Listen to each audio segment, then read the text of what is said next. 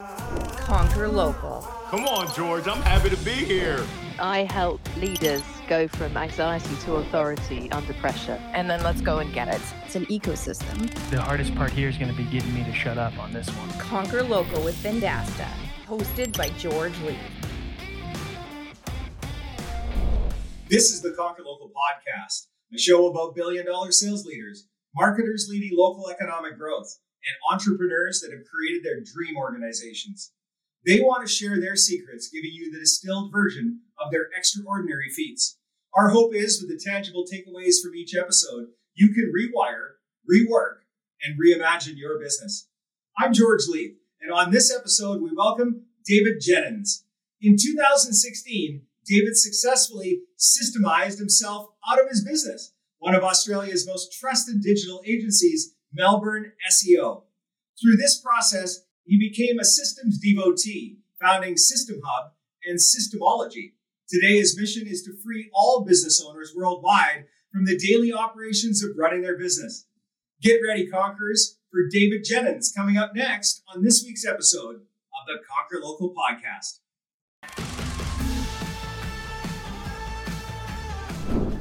David Jennings joining us on the show. I am excited to learn about systemology. David, welcome all the way from Melbourne, Australia. Perfect. Thank you for having me. Yes, it's going to be a great episode. And you can't really tell, but it's morning there. Just the beginning and the like David yes. is ready, bright-eyed and bushy-tailed, ready to go. Yep, first interview for the day, 7 a.m. in the morning, ready to go. Well, I want to talk about the book first. We kind of discussed it in the uh, in the intro. I'm a big fan of systems. Um, and you know, you get 20 some odd years of business experience, and I'd love to get, you know, what I'd like to start off with is just give us the overview of why systems are so important in your view, and then let's get into the book and and uh, what led you to to put the book together. Mm. Systems are such a key piece of business, and they really are required to grow and scale your business. A lot of business owners, especially when they get started, they become the bottleneck they train their clients and their staff that whenever there's a problem, you come to me, I'll be the knight in shining armor who solves that problem. And then it builds up this real dependency. It often starts with the business owner, but then uh, can grow to other team members as well, where the business becomes key person dependent.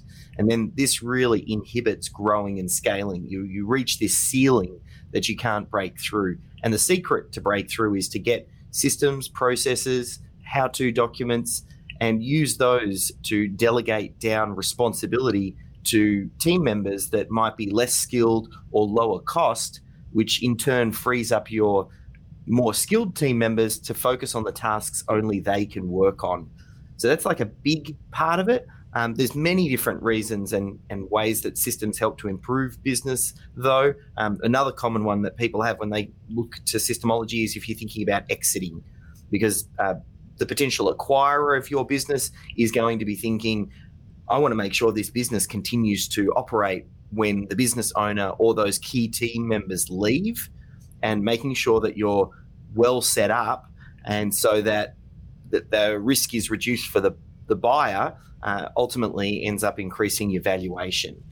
No, and, and what a what a carrot to dangle to a business owner when they're thinking about why they need to adopt systems that one day you might want to do something with this thing you're building. Um, and you, your chances of exiting with a higher multiple when you have those systems in place are quite important. But I, I you know, I, I also I think we we should dangle the carrot that you're just going to run a better business and you're going to have a lot happier customers and a lot happier staff members if there are some frameworks there. 100%. Um, it's all about increasing time for those key team members, reducing errors and waste by you know taking away the need for double work or double checking, and then obviously it sets you up for delivering a better product or service through to your end clients, which basically impacts everything. It impacts how referable you are. It impacts how often those clients are going to come back and continue to use your products and services. It makes it easier for your team to do things as simple as take holidays. Sometimes team members uh, struggle to take holidays because you're always on the phone as the business owner saying, Oh, where's this up to? Or we need to chase that client up. Or maybe they take one week off, but then they have to spend the next three weeks trying to catch up on all of the work that didn't get done while they took their week holiday off because you don't have systems and processes in place for other team members to be able to step in and take some of that work over. So it's uh, oftentimes people don't know how much it's costing them to not systemize. You know, for our audience where we have sales professionals, sales leaders, I'm sure we got a lot of entrepreneurs out there because I think if you're a sales professional or a sales leader, you are you have an entrepreneurial mindset. But you know, we, I, I like to say that if you're a sales professional, it's like you're running your own small business. I've said that a lot on this show over the last five years. Um, so even as an individual contributor, there are systems that we could put in place to get some freedom. And I and I there was a book I read a couple years ago called uh, Discipline Equals Freedom, and I'm like, oh, that how does that add up? It's by Jocko Willink, and you know he's a he's a famous yes. motivational speaker. He's you know he had that book uh, Extreme Ownership, and I I read it. It's a light read. It's pretty cool. But I, when I first saw the title, I'm like, okay, come on. So if I have discipline, how do I have freedom? And then when I read through it, just by putting some systems in place and some habit stacks in place, it actually does open up more freedom, I found. Yeah, it's a little bit counterintuitive. And one of the reasons why a lot of business owners and founders um, and, and, certain team members, creative types, might avoid systems. Uh, I remember when I had the breakthrough moment, I used to own a digital agency, and part of that we had a video production business. And that particular business, I didn't really know how to hop on the tools. I'm not a video guy. I don't know how to edit in Premiere. I, I don't know how to use the equipment inside and out. Um, but when we launched that business, I remember going out on a shoot with one of our videographers. And on the car ride to visit the client, we spent about 30 minutes uh, of a 35 minute trip with him going, Oh, did I pack the spare battery? Did I email the client to make sure they aren't wearing checkered shirts because that doesn't look great on camera? Did we email the script? Have, have I got that spare battery? Have I, where's the second lens? We spent the entire time talking about things that just should have been handled by a good system. And at the end of that shoot, I said, right, we're putting a shoot checklist in place. So next time we go on a shoot, we know exactly what we need. And we're going to do that while we're in the studio before we leave. We put that into place. And then I went on another shoot about nine months later. And I remember the discussion that we had in the car was infinitely different. We talked about, oh, what shot did he want to get? And what emotion did he want to get across? And what was the story he was planning on telling? And I remember for me at that time, that was that light bulb moment to realize that systems create space for creativity. It gives you a chance to think about those most important things rather than where's that second battery. He was having space to think about how he was going to do the creative side of the video. And that's when I realized that systems actually increase your creativity, not decrease it. Well, I love the story because it definitely helps us. I'm sure our listeners are right now going through their own stories of how they've, you know, maybe went to accomplish a goal and just kind of pulled the system out of their ass, and uh, you know that trial and error, and and then you're you don't really get a great job. But at the end of the day, when you've got a, a, system in place and you iterate on that, you get a chance to pull off way better work at the end of the day. And and the other thing that I like about it, and we've been noticing this, and it's interesting you brought up that you had a digital agency, but what I've been noticing is when we sell a client, let's say we sell them a website, the definition of success is is the website on or off.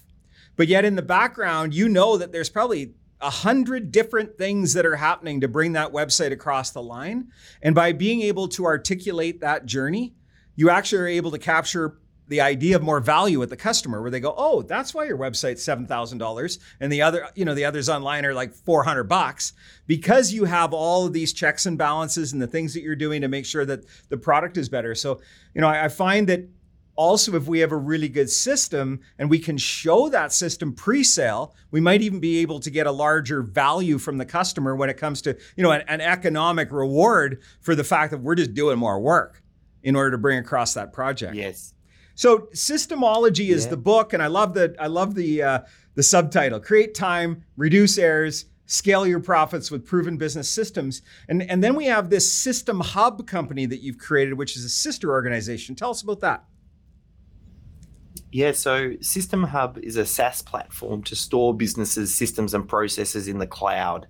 So when I first got interested in systems, I actually launched that company first.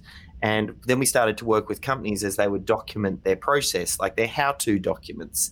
And after doing that for a number of years, that's what made me realize the software on its own is not enough.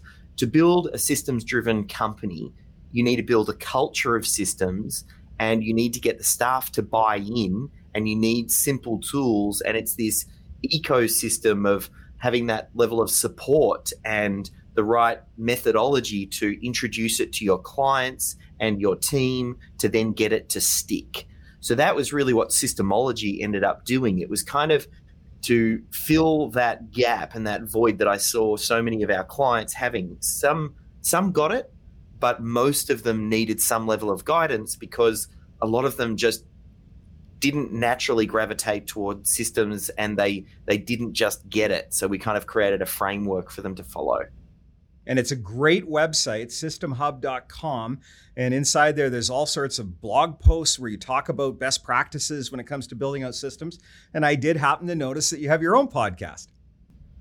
Yes. So uh, it's been a little bit of a hiatus with uh, COVID, but uh, it's called Business Processes Simplified. And typically, what uh, I do is I'll interview uh, business owners and business leaders and just have them share a system or a process that they use in their business. So it's a bit different from some of the traditional podcasts where we're literally just going through step one, I do this, step two, I do that, step three, I do this. And then my team takes the recording and then documents that. So it's a great way to kind of build out just starting points. I feel like a lot of business owners and uh, people in different departments, department heads, they just need starting points when it comes to systems, and then they can customize that final bit and tailor it to their business, and that that's really what the podcast's about. One one thing that I was thinking about when I was uh, reading through the notes and and getting ready to speak to you, David, is, you know, a lot of businesses right now are struggling with this remote hybrid, back in person. You see very famous CEOs mandating that everybody comes back to work. And then you see the barrage of comments afterwards of, I'm quitting if I have to come back into the office. I, in, in the last couple of years, you know, our organization went remote 100% during COVID. And then we struggled to bring people back in because they kind of got used to it. But also, we found that remote work without systems, it's a nightmare. So I, you know, that it's kind of the perfect storm where you have to build systems, and you, you know, you gave us the carrot to exit and get a good multiple. You're going to have happier staff, but I also I don't know how the hell you would do remote work without systems. How do you feel about that? One hundred percent. Um, I think COVID has revealed a lot of businesses and where some of the risks are and the dependencies on team members and what happened when certain team members got sick and couldn't come in, would work continue? And if they're working from home, uh, how would team members know where to find certain things and how to track what they're doing and report on um, where client work is up to? Systems and processes are really required for running a virtual team. And the good thing about it is once you get it right, it actually opens up then a global workforce. It's much easier for you to tap into emerging economies or uh, economies where uh, you know the, the, aim of the game in business really is to find the best talent uh, at the best possible rate. So depending on what the task is, you go to where the great people are, and with the right systems and processes in how you're getting work done, assigning tasks, ensuring people that remain you know productive and they have what they need to do a great output, then um, you'll run an infinitely better virtual team. Like like yeah, like you, I don't know how you could do it without great systems and processes. There'd be a huge loss in productivity without it for sure. Well, you know, one of the things is we built out our uh, sales organization here at Vendasta, and, and this is one of the scars that I wear. And, and actually, I wear it quite proudly. I, I wish that we would have moved to documentation process building earlier because when we finally realized that that was going to be an important component, I think we probably over processed um, to make up for it, you know, over egged on it. Whereas if we Yeah. would have done it as we moved down the road, um, it wouldn't have been this mountain of work that needed to be accomplished. And and one of the, you know, I've got a carrot that I'll dangle for folks. One of the learnings that I've had is how many times have we said, when did we make that decision? Uh, you know, you're doing something and you're sitting here going, when did we make that decision and who made that decision and why did we make that decision? But if you document those items with a decision log, now you can go back and say, oh, yeah, that's when that number changed. We made that decision. Here were the parameters around it. And then you can make a decision if that decision still holds or if you want to make a change to it. So I, I'm sitting here, you know, with hindsight, which is always, you know, it, it's amazing, but I look back at it documentation earlier. You then you don't have to do the heavy list lifting. Find folks like David that are experts at systems and learn from them, because uh, you know it really helps you to to scale and to grow your business and to have that repeatable process. And at the end of the day, I think you're just going to have happier staff. So if we want more David Jennings, uh, and we're not able to come to Melbourne to see you for a pint. Um, how how do we find you online, David? And we're going to make sure we put all the notes so that people can hook up with you and, and learn more about your company. Perfect. Yeah, best to like if you're listening to this, you're probably a, an audio person. So if you head over to Audible, there's a copy of my book Systemology on Audible, and uh, Michael Gerber, uh, the author of the E Myth, reads the foreword in that, and I read the book. So it's a really great listen. Um, or you can head over to Amazon to grab the book. And then if you want to go a little bit further, just systemology.com. And that will link to things like the YouTube channel and the podcast. And if you need extra help, it's there. Um, that said, though, the book, it's most definitely useful and complete. Like it's the full methodology outlined, and it'll take you from no systems to starting to build that systems culture and getting some systems in place. So one final thing, and I read this before I read the book. It's in the the list of notes, and it says why you don't need and shouldn't try to systematize like McDonald's. Yes. So a lot of people, when they think about, well, what's a, a systemized business look like? They in their brain, they'll think of companies like McDonald's or Amazon or Google, and they have a picture in their head of what they think a systemized business looks like.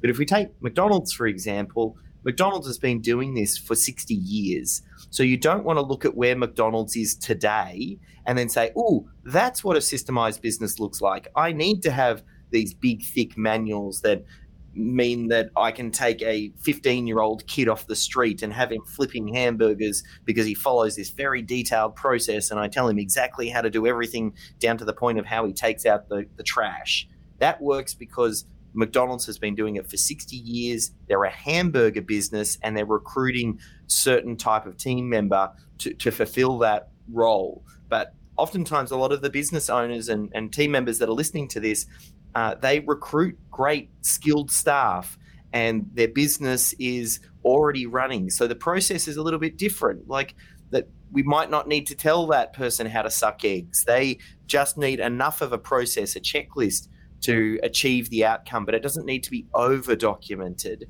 And similarly, McDonald's didn't start out like they are today. If, if you watch the movie, there's a great movie called The Founder, and it tells the McDonald's story. And one of the early scenes is they go out onto a basketball court and they chalk out what a store looks like. And the fryers here and the milkshake machines here and the registers are here. And then they move it round and that's how systems start. They start raw and rough around the edges.